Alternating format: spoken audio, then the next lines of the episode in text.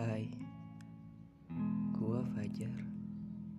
Dan ini rekaman ketiga gua.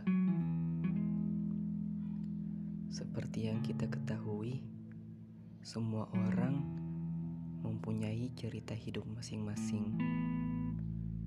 Semua orang juga memiliki kisah hidup tersendiri. Dalam cerita hidup seseorang pasti ada saja suka dan duka, tawa dan bahagia, ataupun sedih dan tangisan. Um, hidup bisa diibaratkan sebagai sebuah buku.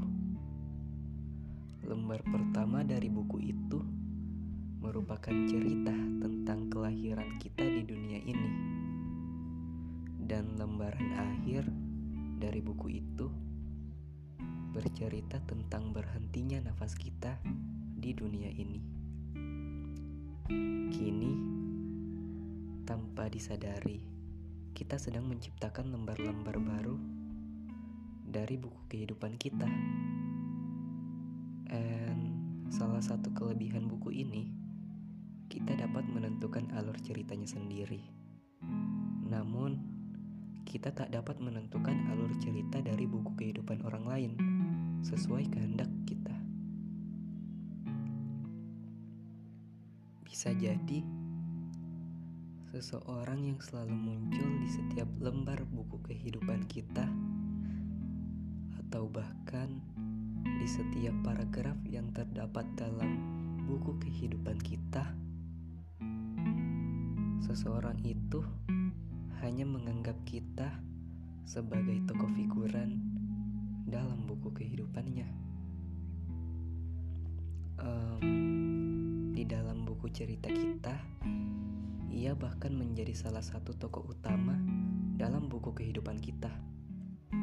Namun, dalam buku dalam buku kehidupannya, mungkin nama kita hanya ada dalam satu kalimat dan tidak terlalu berpengaruh dalam alur cerita buku kehidupannya.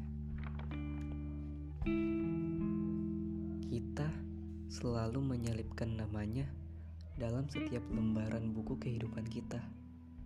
Tetapi nama kita hanya ada dalam satu kal satu kalimat atau satu lembar dari beribu-ribu lembar buku kehidupannya.